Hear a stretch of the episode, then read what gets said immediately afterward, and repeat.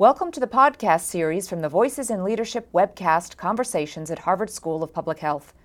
You may also watch a video of this event at www.hsph.me backslash voices. Hello and good afternoon. I'm Katherine Heflin, a second year master's student at the Harvard School of Public Health in the Health Policy and Management Department and a Carson Family Fellow. It is an immense privilege to introduce the 21st Secretary of the U.S. Department of Health and Human Services, Kathleen Sebelius.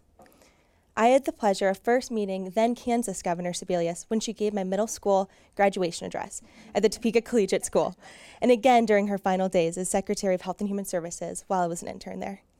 Coming as no surprise to us here at the Harvard School of Public Health, Ms. Sebelius is one of America's foremost experts on health policy, healthcare reform, human service delivery, and executive leadership. She helped to lead the president's charge to pass and implement the most significant health reform in half a century.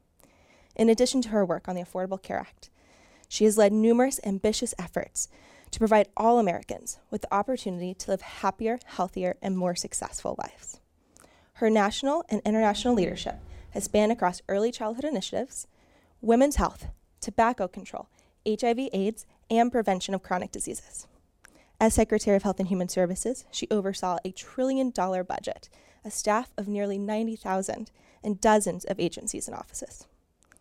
And she was in charge of the nation's public health response to national disasters and emerging epidemics, including the 2010 Haiti earthquake and the H1N1 flu outbreak. The reforms Ms. Sebelius introduced to our nation's health delivery system are improving the quality of care patients receive while driving down costs. Her work to eliminate health disparities has touched millions of Americans' lives. Before I turn the session over to Dr. Tim Johnson, who will be moderating today, please welcome Ms. Sp- Kathleen Sebelius to the Harvard School of Public Health and the Voices in Leadership series. Thank you. Thank you.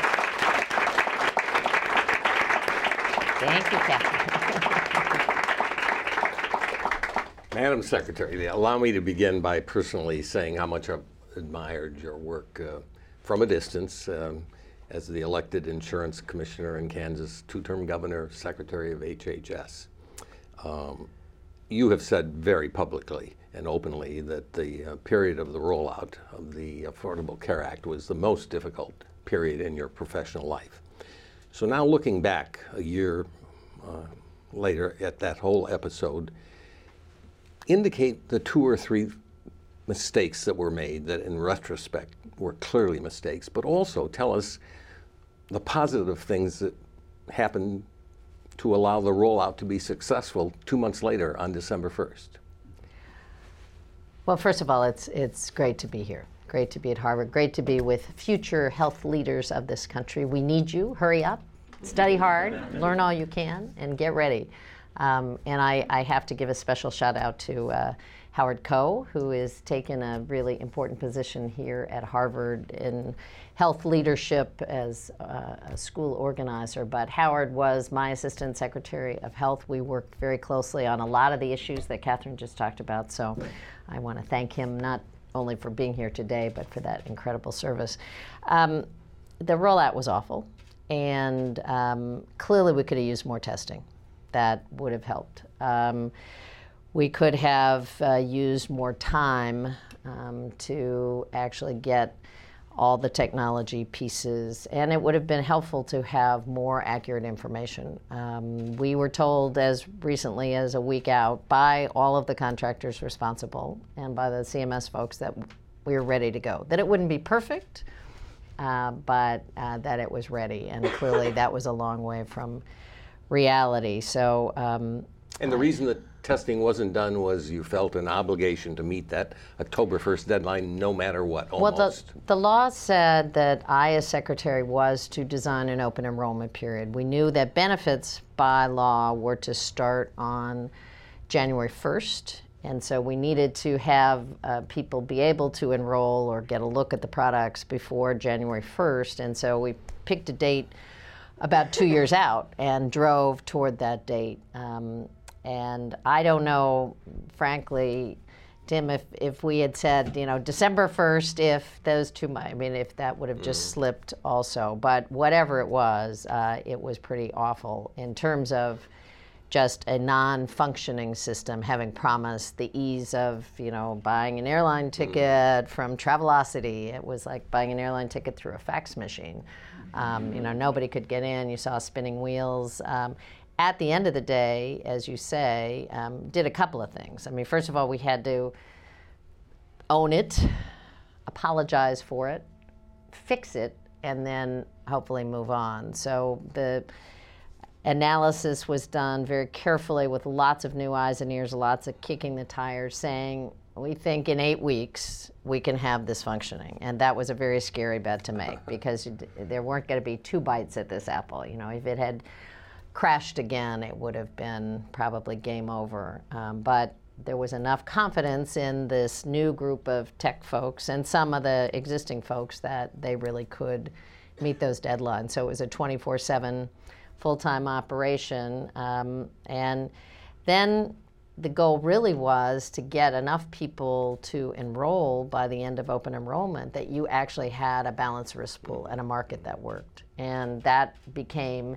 you know, rather than having six months to do that, we had four months to do that. Uh, but at the end of the day, that piece of the puzzle with lots of help and support with the president using his bully pulpit for outreach. Lots of, you know, everybody from NBA players to rock stars uh, to faith leaders and health leaders, mayors, others uh, really did this amazing outreach. So rather than having the target of 7 million, we had almost 8 million mm. people sign up uh, by April 15th. And during that period from October 1st to December 1st, the second bite of the apple, as you say, were you able to do some actual testing then for sure?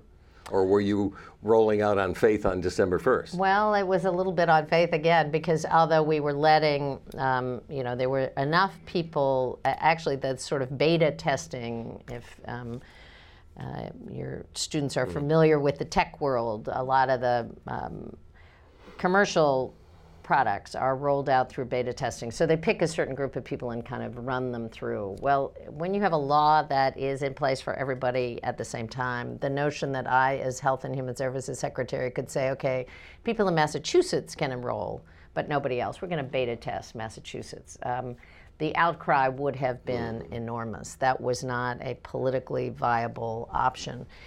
What happened, though, during those eight weeks is people were still using the site a limited number. And so we were able to beta test with people using a, and identify at every point along the way where the problems were and what was going on. So now it's a year later, and we are in the middle of the Ebola saga. I refuse to use the word crisis in the U.S., it certainly is a crisis in Africa. Uh, since you're no longer uh, the manager on the field, you're sitting in the luxury box now looking down. what do you think about what's happening with the way the Ebola crisis has been handled by the White House, um, by Tony Fauci's office, and the CDC? There seems to be some lack of coordination there. Well, I think that it's always difficult to predict what's coming over the transom next. And I, I would imagine if you had asked public health officials, political officials six months ago, list the top 10 things to worry about, no one would have put Ebola on the list of issues. Um, I'm a huge fan of Tom Frieden, head of the Centers for Disease Control and Prevention. I think he is one of the best public health experts, not only in this country, but in the world. Uh, does that mean everything was perfect? I think he tried to give a sense of confidence, and, and in hindsight, it looked overly smug, saying, you know, we will stop Ebola in its tracks in the United States when there was a breach at a hospital. Um, was every hospital prepared to deal with Ebola? Clearly not. Um, I can tell you, you know, my own state of Kansas, I can't imagine if somebody had come in the door, which hospital would have been ready to quiz a patient adequately enough to even identify where he or she had traveled. Most people don't even take social history. So there have been some steps. I can tell you today, hospitals are better prepared than they were a week ago. Uh, I think every hospital in the country now has identified where their protective gear is, uh, has a protocol of how to put it on and off that probably didn't happen before. And you know, is there a need to coordinate among agencies? It's something this president has believed in very strongly and goes across the board. But I think the difference maybe in having a person is somebody is waking up now every morning and that's all they're thinking about. They're not Tony Fauci thinking of a range of vaccines and possibility. They're not Tom Frieden thinking about all the CDC issues, uh, but they're only thinking of what are the pieces of the puzzle for Are you concerned that the new czar is not a medical person? No. Um, we have the expertise, I think, in the right places as the medical. This is really more a logistical manager. You know, what does Department of Homeland Security, what role do they play? Because they're in charge of airport screenings and warnings. You know, what role does the Defense Department, who now is going to put additional folks on the ground? What what's CDC's role, both in effort? I mean, so thinking about um, the logistics of how to coordinate, how to communicate, who makes the decision when, I, I think is um, doesn't need to be a medical provider. You talked about Tom Frieden maybe being overly confident in some of his public statements. I have been forever intrigued as someone in the media by the certainty with which politicians and public officials are often forced to speak, maybe against their better private judgment. uh, talk about that tension when you, in a public role, are trying to reassure the public and therefore wanting to use very strong, confident language, but knowing inside that there are real questions. How do you walk that tightrope? Well, I'll, I'll put it back into my own world please. Um, because certainly I was hauled before Congress 15 times in the lead up to October 1st, 2013, and asked with very specific uh, information. Are you ready to go? Will you be ready to go? Is this site ready? And at each point i said absolutely. Um, i was not lying to anyone. I wasn't um, trying to mislead anyone. I, I was basing it on the best information i had and also a sense of confidence that we would be ready. So you know when the um, flaws happened and the botch rollout became very public, then I was hauled back up saying, well, you lied to us and you didn't tell us the truth. And um, so I think it's a bit of a catch 22. I think Dr. Frieden did what um, he should have done, probably, and was urged to do, which is confidence that the American health system had the equipment, had the isolation, had the training, had the ability to actually deal with Ebola in a very different way than Africa, which is really what he was commenting on. Um, what was going on with the number of deaths in Africa had a lot to do with the infrastructure in Africa, which was not at all well equipped to deal with isolating people, training people, getting protective equipment. So he was giving a great deal of certainty and confidence. And in hindsight, then it looks like, well, you were you know, you were wrong. There was a problem. Um, so I think it's, I, I, think you want the American people to have confidence that things are going to be okay. If if he had said from the outset, well, we're really not sure. You know, we we think we know about Ebola, but maybe people will die here in this country, or you know, we we hope that it's going to be okay, but it depends on where you live, uh, or it depends on which hospital you go to. I think the panic that would have emitted from that kind of uncertainty would have been palpable and probably very dangerous. So you're in a catch 22. I've often wondered why, in that situation, public officials can't say something like, we can never be 100% sure about everything, but this is what. And probably little- that would a little that nuance would probably be very good. And then they, I, I can guarantee you, since I've been in these situations, well, what aren't you sure about? Yeah. Well, what exactly will go wrong? Well, what part of it? If you're not 100%, are you 90%? Yes. Are you 83%? Are there going to be 17% of the people who die? I mean, it's just Mm-hmm. so. Unfortunately, we live in an era where every word that comes out of your mouth is then taken as, you know, you must validate that. What does that mean? What do you have in mind? Well, if you're not 100% sure, then are you sure at all? Well, why aren't you sure? Um, so it's it's hard to have a nuanced conversation. How has your understanding of this very difficult arena changed during your years as insurance commissioner, then governor of a state, and then in the very visible national position. Did you have an evolving understanding of how your role as a communicator had to change? Well, I'll, um, yes, and I would say it, it happened at three different stages. I grew up in a political family. My father ran for office when I was five for the first time. I thought that's what families did in the fall. They went door to door and put up yard signs. No one told me it was a voluntary activity. Um, he, I would say, was less than discreet about his public comments and got tagged for it a number of times. Um, headlines, they became ads in campaigns. So I, I learned as a child, he was very funny and often very um, brutally honest, but it was the kind of thing that you probably shouldn't say out loud. Um, but he did. And so I, I watched that experience and learned from that that that probably, um, while you might share some things with friends, you don't necessarily want it on the front page of the New York Times. I learned um, along the way from media consultants uh, about ways to phrase things in a less, uh, you know, not changing my opinion, not changing my beliefs, but at least putting it in language that people could grasp and understand. And in even doing symbolic things. I, I was the governor of Kansas.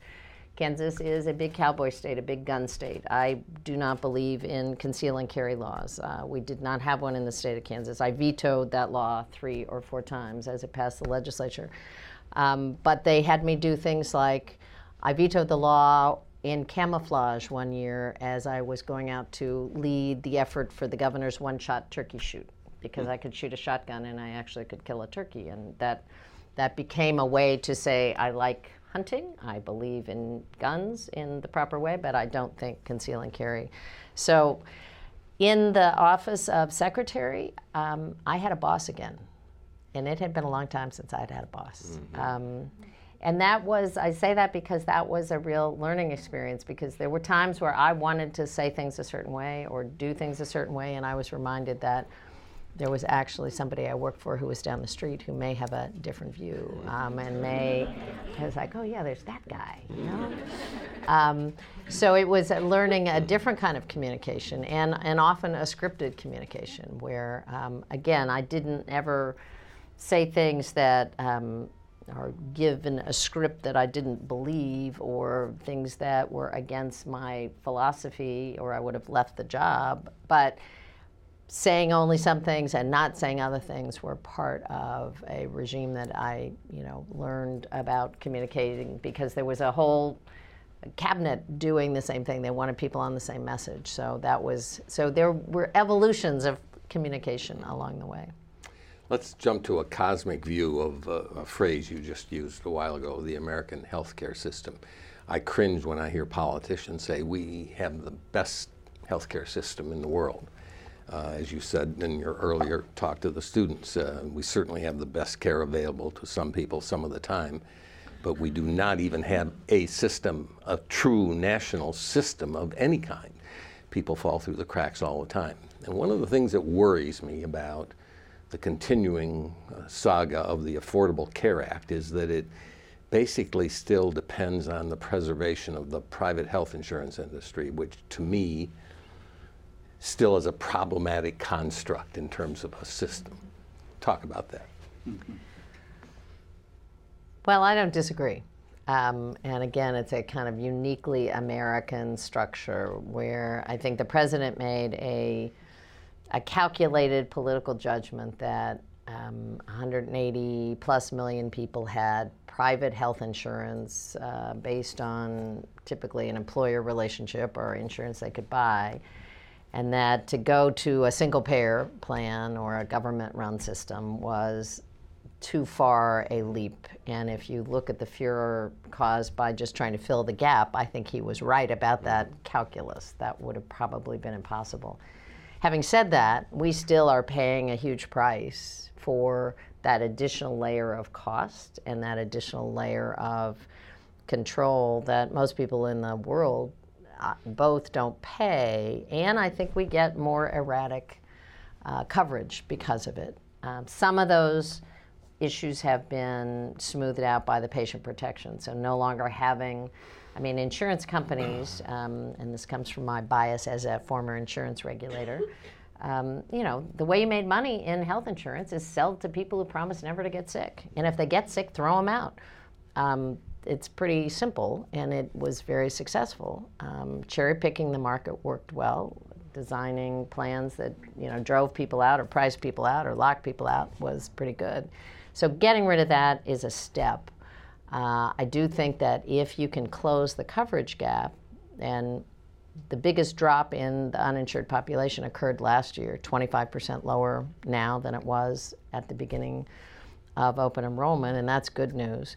If we can get a payment system under everybody, then I think you have a way to really grind down those overhead costs. Medicare runs at an overhead cost of 2 to 3%. Private health insurers are anywhere from 12 to 30%. So there's a lot of a lot of give in that in that puzzle still, and um, even with the 80-20 rule that says they could charge up to 20% overhead costs, I think that's way too high. Medicare, uh, as you said earlier, also uh, sets the stage and the tone and the specifics very often for the private insurance industry. You painted a very optimistic picture in your comments downstairs about the changes that are being wrought by Medicare that will spread throughout the entire system. You really think that's going to happen?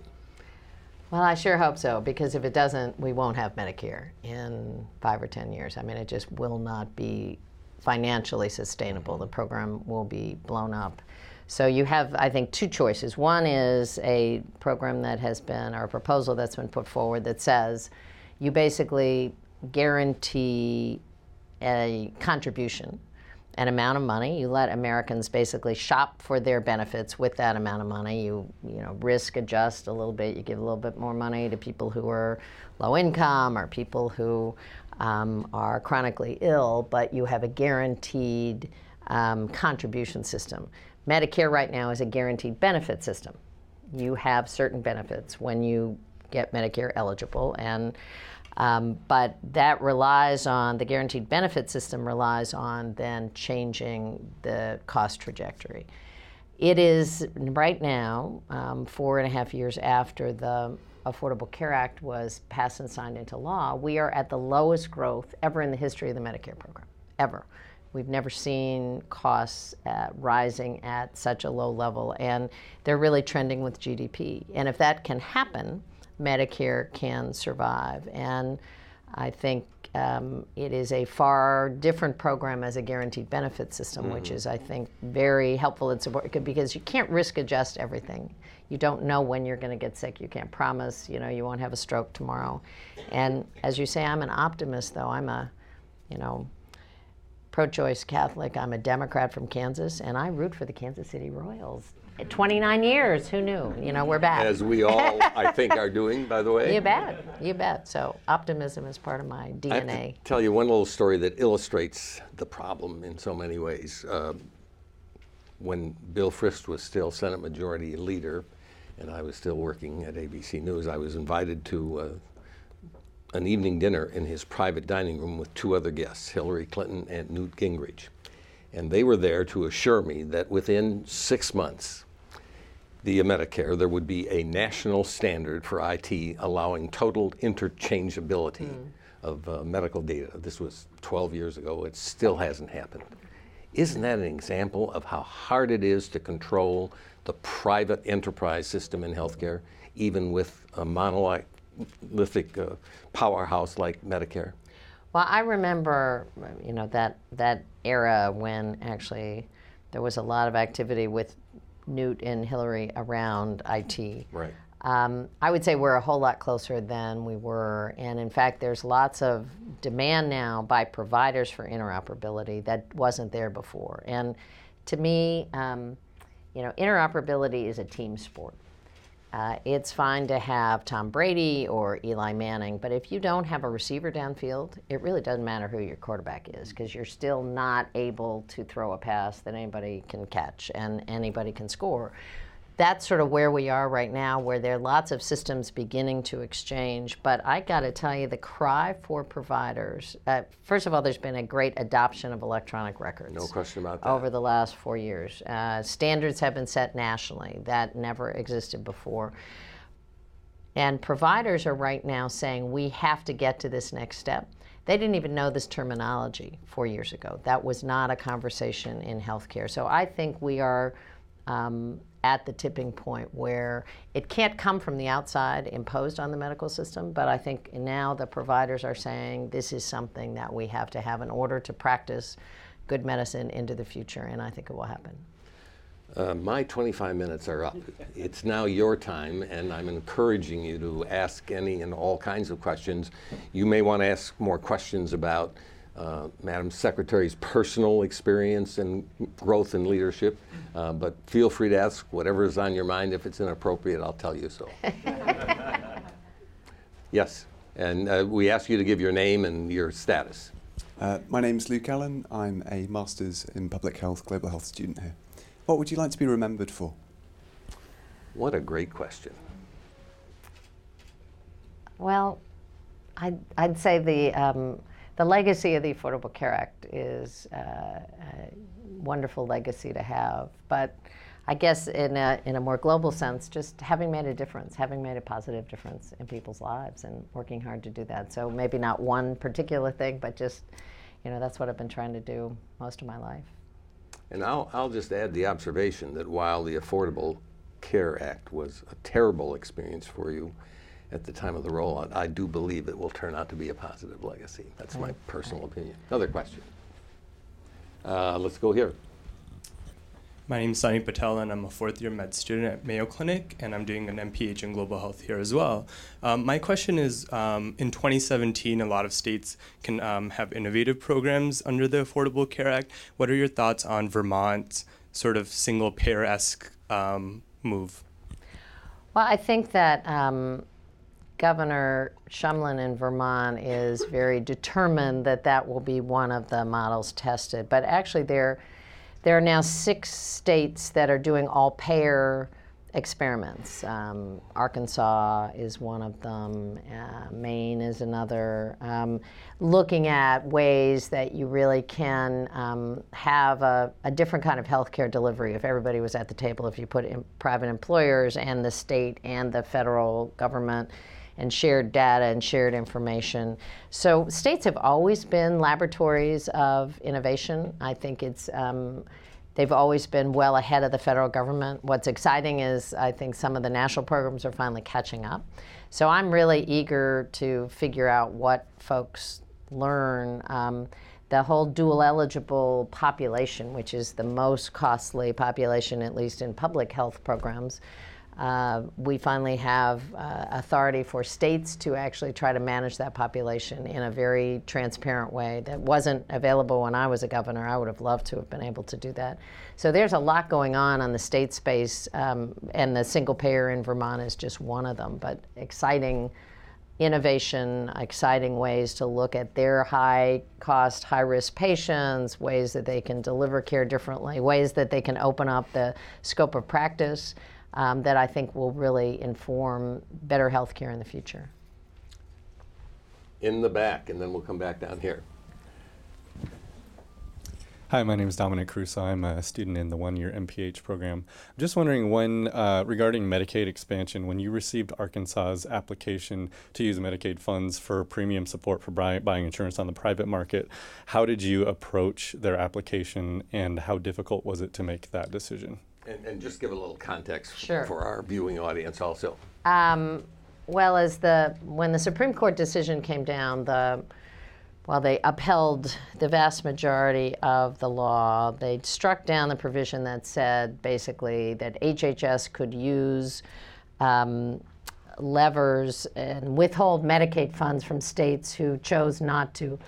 How about that technique? Remember, H1N1, learn to sneeze. Um, states who did not expand Medicaid. So they made it a voluntary provision. And but they went further than that, and that's really what Arkansas is about. They basically the court decision says there's the traditional Medicaid program, which was written into law in 1965, and then the new Medicaid. And they made the newly insured population a kind of different entity. And um, Arkansas, um, Mike Beebe, who is the governor of Arkansas, wanted very much to expand Medicaid. And we'd had numbers of meetings and numbers of conversations before he came in with the exact proposal.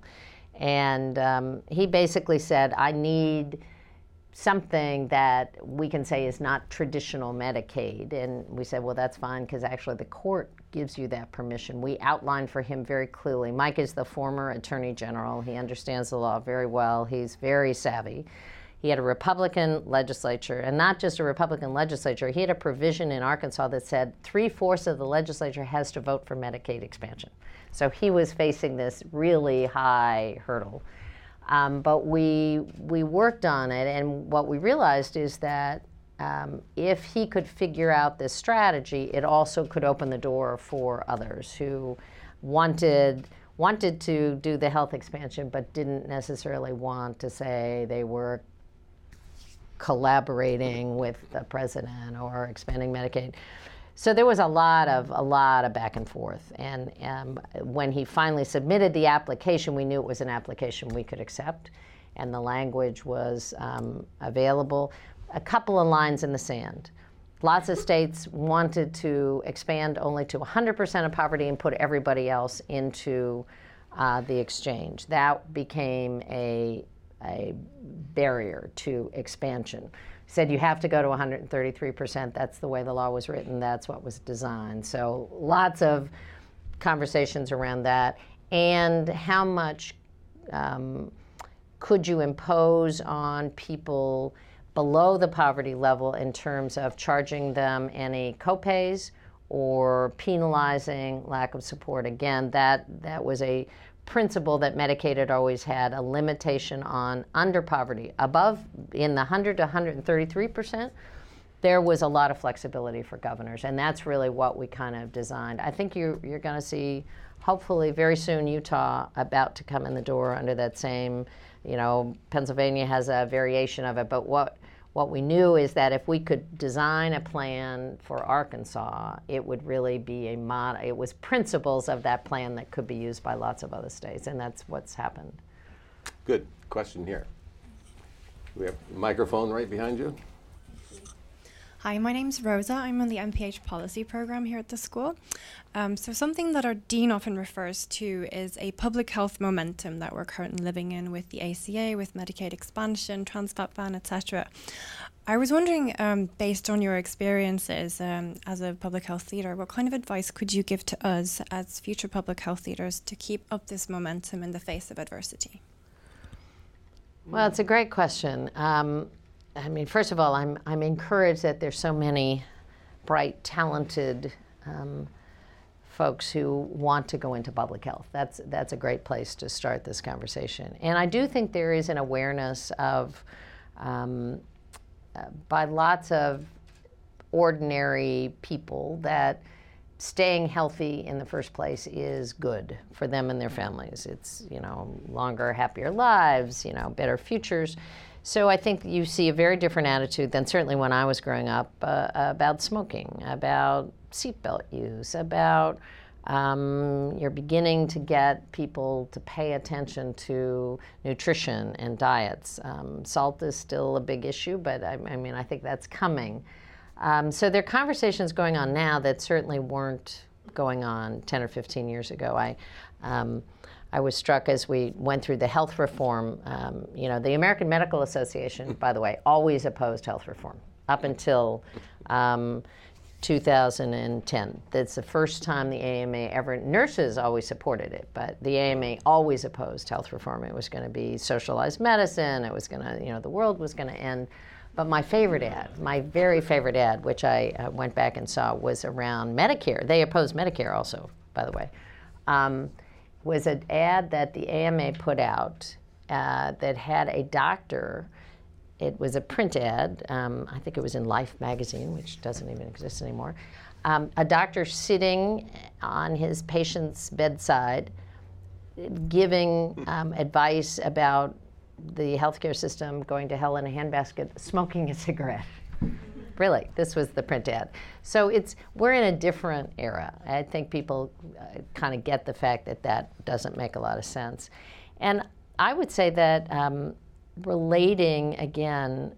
public health makes you know that terminology kind of makes people's eyes glaze over. They don't know what you're talking about. They don't really care what you're talking about. But relating it to them, I mean, how these five steps for a pregnant woman make a difference in your baby at the time that he or she is born and make a difference for life. People kind of get that. Um, you know, your child eating more fruits and vegetables when he or she goes to school as opposed to ketchup as a vegetable makes a difference. Uh, you know, having gym class three times a week actually makes them able to sit down and learn math. Uh, and so, kind of connecting it to people's lives and why it makes a difference to them, I think, um, is a way to sort of push through. So you're not in a lecture circuit. It's really more how this affects me and my family, and why why I should care about it, and why it should be a priority. And I think that conversation is beginning to take hold and um, can be really important. You all have a great opportunity to push that forward. I noticed you left out Mayor Bloomberg's passion for soda size in I your do. litany there. The big gulp. I, you know, it's it's an important. Um, Down here? Hi, I'm Catherine Heflin again, master's student here um, in health policy management. And make it collegiate. um, yes, and I actually wanted to speak to you about Kansas. Um, I was very appreciative of your leadership there as governor, and you were recognized by Forbes for your leadership there. You were Times top governors of all time, and I was wondering if you could speak a little bit to that and give us some leadership advice from your time as governor back to when you were your own boss, and if there were things that you were especially proud of while you were governor of Kansas. Um, well, getting elected was um, a big deal, uh, and reelected. But I, would say, um, you know, being the governor, I think, is the best political job in America. If any of you are thinking about politics, that's the job you want because you don't have all of the international. Really, uh, you know, you're a CEO of a state, and you can really kind of move the needle and watch things happen and and states, unlike Washington, with Washington, punting is a sort of way of life. For the five years, and Howard knows this as well as anyone, we didn't have a budget at HHS. Did not have a budget. Now, this is the largest domestic agency in the United States government 90,000 people, 11 agencies. Um, Congress just didn't want to pass a budget, so they didn't. And so you didn't literally know, and the government was shut down three times during that period of time um, sometimes for short periods of time, sometimes for a long period. But I mean, think of what that does to people who are supposed to come to work every day. They really don't know if they're going to get a paycheck. They don't. You don't know if you're going to be able to hire new people or lay them off. Um, you have these crazy rules. So states actually run. Um, they have to get things done. They they move things ahead, and you know, as governor. Um, Catherine knows this, but I inherited a long time school finance battle that had been unresolved and was working its way through the courts. I mean, unresolved for eight years. And we finally, I always had a Republican legislature the whole time I was there, so this wasn't with Democrats working with me. But we resolved that and got the court to declare the new law constitutional. It took three or four tries, but that was a huge, a huge deal going forward. Um, we had a lot of success in, in terms of job creation and created an entity that um, my successor has sort of dismantled, but a bioscience authority that basically looked at the assets we had and had a way to divert um, new taxes from jobs created in the bioscience sector into investments. So we ended up with startup companies and various kinds of investments in Kansas. So there was a lot going on that um, was actually very positive, I think, uh, for the state.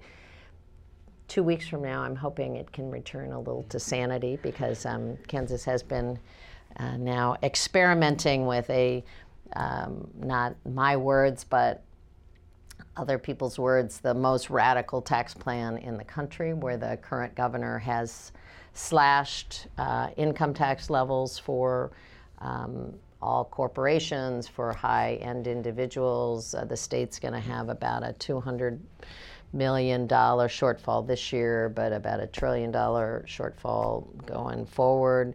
Um, schools have had the biggest cuts they've ever experienced in the state. Uh, three financial downgrades have occurred in the last two years in Kansas by the financial markets. So it's been a very big swing, and um, I think the voters are going to have to decide, you know, what's what's the model that they want going forward because it's a it's a real different. And what are the polls showing currently? Um, currently, the Democratic candidate continues to be three to five points ahead. Um, so we'll see. Now we'll all look with great interest at the results. Other questions? We'll see. Yes, in the back. Hi, my name is uh, Doug Jacobs. I'm in between my third and fourth year medical school, and also uh, here for also here for the MPH, and actually an intern at HHS as well. Um, and so, uh, my question is: now that you've been governor, and now that you've been the secretary of HHS, what's in your future, and how do you feel like you can continue to impact the world? You know, I I don't know exactly what is in my future. I'm in the process of um, having lots of conversations about that right now. Um, I am a grandmother. I have a two year old, nearly perfect grandson. So um, that is definitely in my future. And having a little bit more flexible time to hang out with George is um, something that has been a lot of fun. Um, but I'm, I'm looking at doing some continued global health work, uh, which I found interesting and compelling and really important. Um, I am doing some speaking. I probably will do a little bit of teaching. I, um, I'm having conversations with private sector companies that are looking at um, the financial side of, you know, how you start up companies with disruptive technology potentially in this delivery system area. I that's a I've been in the public sector for 30 years, so it's really fascinating to talk to people about what actually is going on in the private sector and how that needle can be moved maybe. Um, so I don't know exactly all the pieces of the puzzle, but so far it's been really interesting to explore. And I am doing some speaking uh, around the country, and that's kind of nice because I can pick and choose, saying I will do that and not do that, and um, trying to catch up on um, sleeping and reading and Wonderful. seeing friends. Yes. Hi, my name is Ariel. I'm a Master of Science student in Global Health and Population. Nice. I was wondering what were some of the skills and knowledge bases that you found most useful, and how did that change throughout the roles you held? And tell us a little about uh, your educational background in terms of coming to your first elected position with certain skills. Well, I um, majored in political science with a minor in history in my undergraduate years and had absolutely no idea what I wanted to do when I got out of school and, and didn't have any plan. I was telling students downstairs that the notion somehow that you have to have a master plan and that you've failed life if you don't know where you're going to be in five years and in 10 years.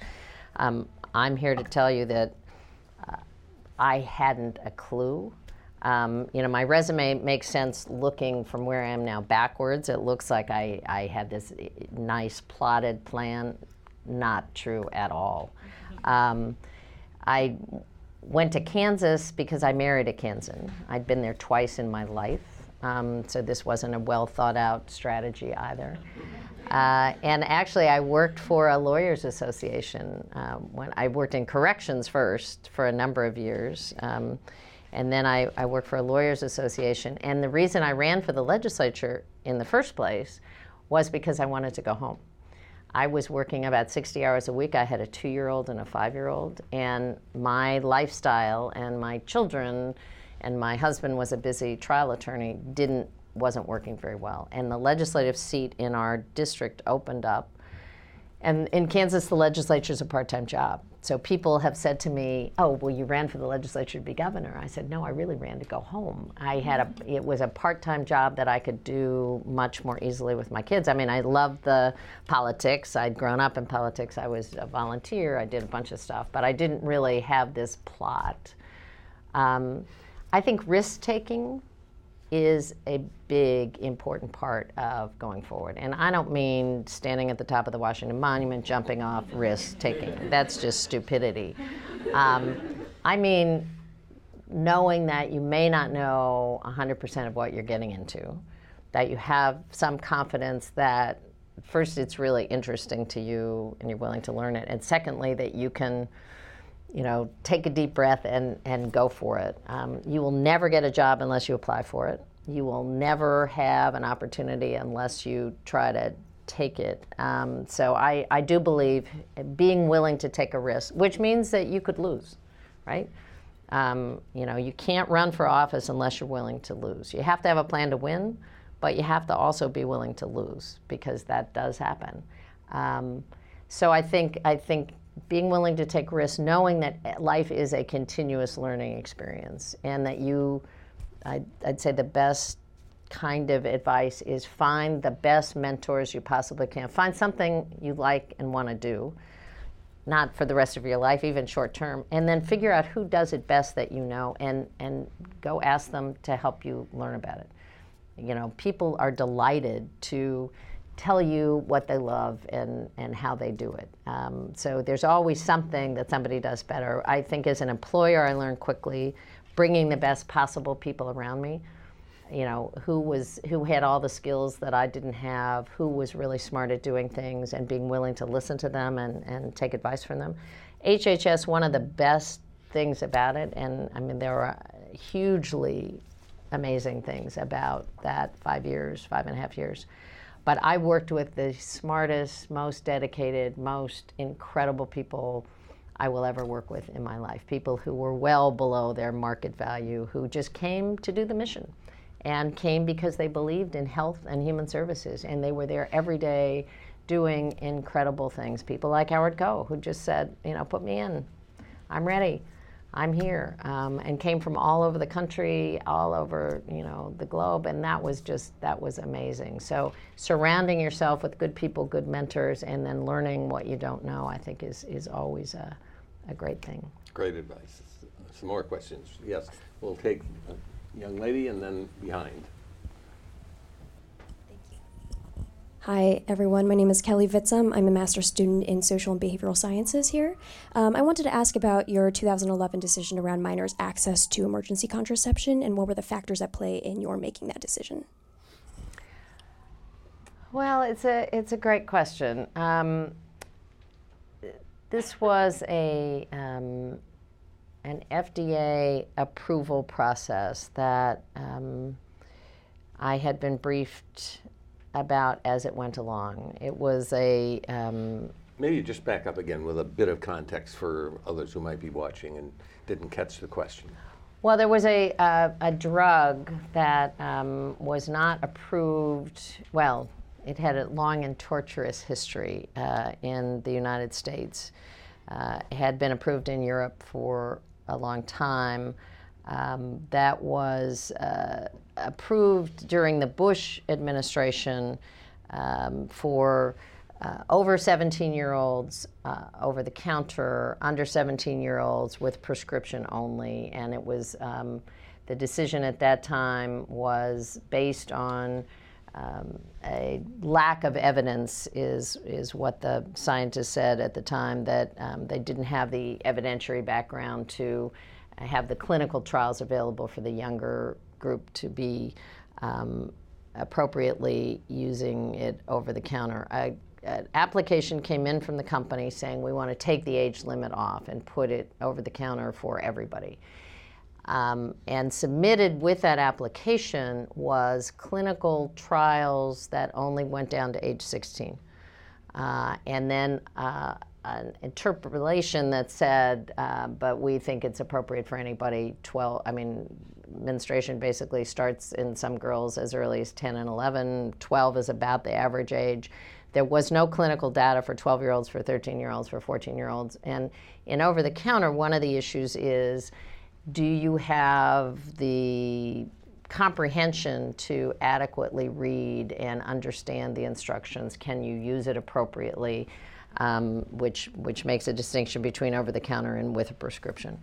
Um, the FDA, who had, I think, been frustrated at earlier uh, problems with it um, and felt that the ruling had been overly political, came forward, and I talked to Dr. Hamburg, the head of the FDA at the time, and said, I'm really troubled. I, I need to get more background and briefing, but um, I understand that um, you know there's an issue within your drug approval folks, but we still are missing this clinical data. If if why didn't the company either submit the application along with the age group that they had the data for, or do the clinical trials on a younger group? Well, they couldn't recruit the younger group.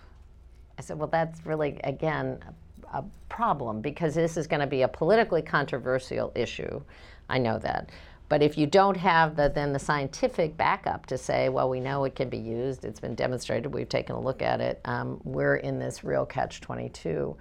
I also felt it was very important that the FDA process be pristine and that it not be, if a uh, decision was made to turn down the application, that it be me that make it, not that I tell Peggy Hamburg to make it, which is what had happened in the Bush administration. There had been a directive, secretarial directive, that the head of the FDA intervene in the drug approval process. Um, so I made the decision. I knew it would not be very popular, and basically, we also communicated to the company that uh, either submit additional clinical data or um, you know, amend the mm. application. We did not have the authority. People said, well, why didn't you just approve it for over the counter for the age group that you had? That is not, that wasn't an option.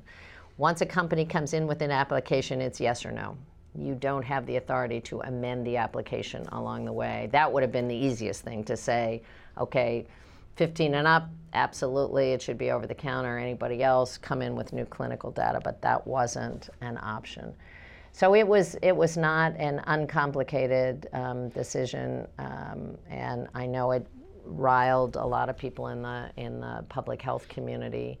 Um, they did subsequently, very quickly, the company came back and submitted the application, amended the application for the age group that they had the data for, and it was very quickly approved and went through. But that was really the issue. Okay, uh, I'm getting the high sign that we're coming down to the last five minutes, and the plan is, Madam Secretary, for you to summarize in three minutes all the leadership skills that you have learned in your entire life, and then we'll close it off. Well, I don't think I'll try to do that. Um, you do whatever you want. But I, well, I want to take just a couple of minutes to um, tell all of you that I really do think you are um, at an historical time and entering the health field at an amazing opportunity where there is. Um, I think transformation is an overused word, but to use it in the context of what's going on in healthcare right now is not at all an exaggeration. There is a lot going on delivery system reform, uh, overall health reform, a lot of public health conversations that just were not even possible a number of years ago, global collaboration in a way. And I think the upside of some of this Ebola outbreak will be an understanding of how connected we are in a global world, that we really can't sit back in the United States or in an industrialized country and say it really doesn't matter what happens over there because what happens over there is going to be ours in a moment. And that was a difficult concept even to talk about, you know, five and six years ago. Uh, so you are really at a at a edge of a, a new beginning, a new chapter. It's a very exciting place to be. Uh, we need competent, globally minded, health in all policy folks emerging uh, because really we will not be a prosperous, successful country unless uh, we are a healthier country, and we won't be a healthier country unless we help to make a healthier world. So I just want to congratulate you for choosing this, first of all, but also to tell you that um, we need great leaders, and you're going to be well positioned to do very exciting things in the future. And I'm just delighted to be here. I am also supposed to remind everybody that the next forum is November 4th with Paul Farmer from Partners in Health. And I want to close this session by saying that uh, while there have been some questions and controversies surrounding some of your policies, I have never heard anybody question your personal integrity or your desire to help those in need. And we're, we're honored to have you here today. Thank you very Thank much. Thank you. Thanks so much.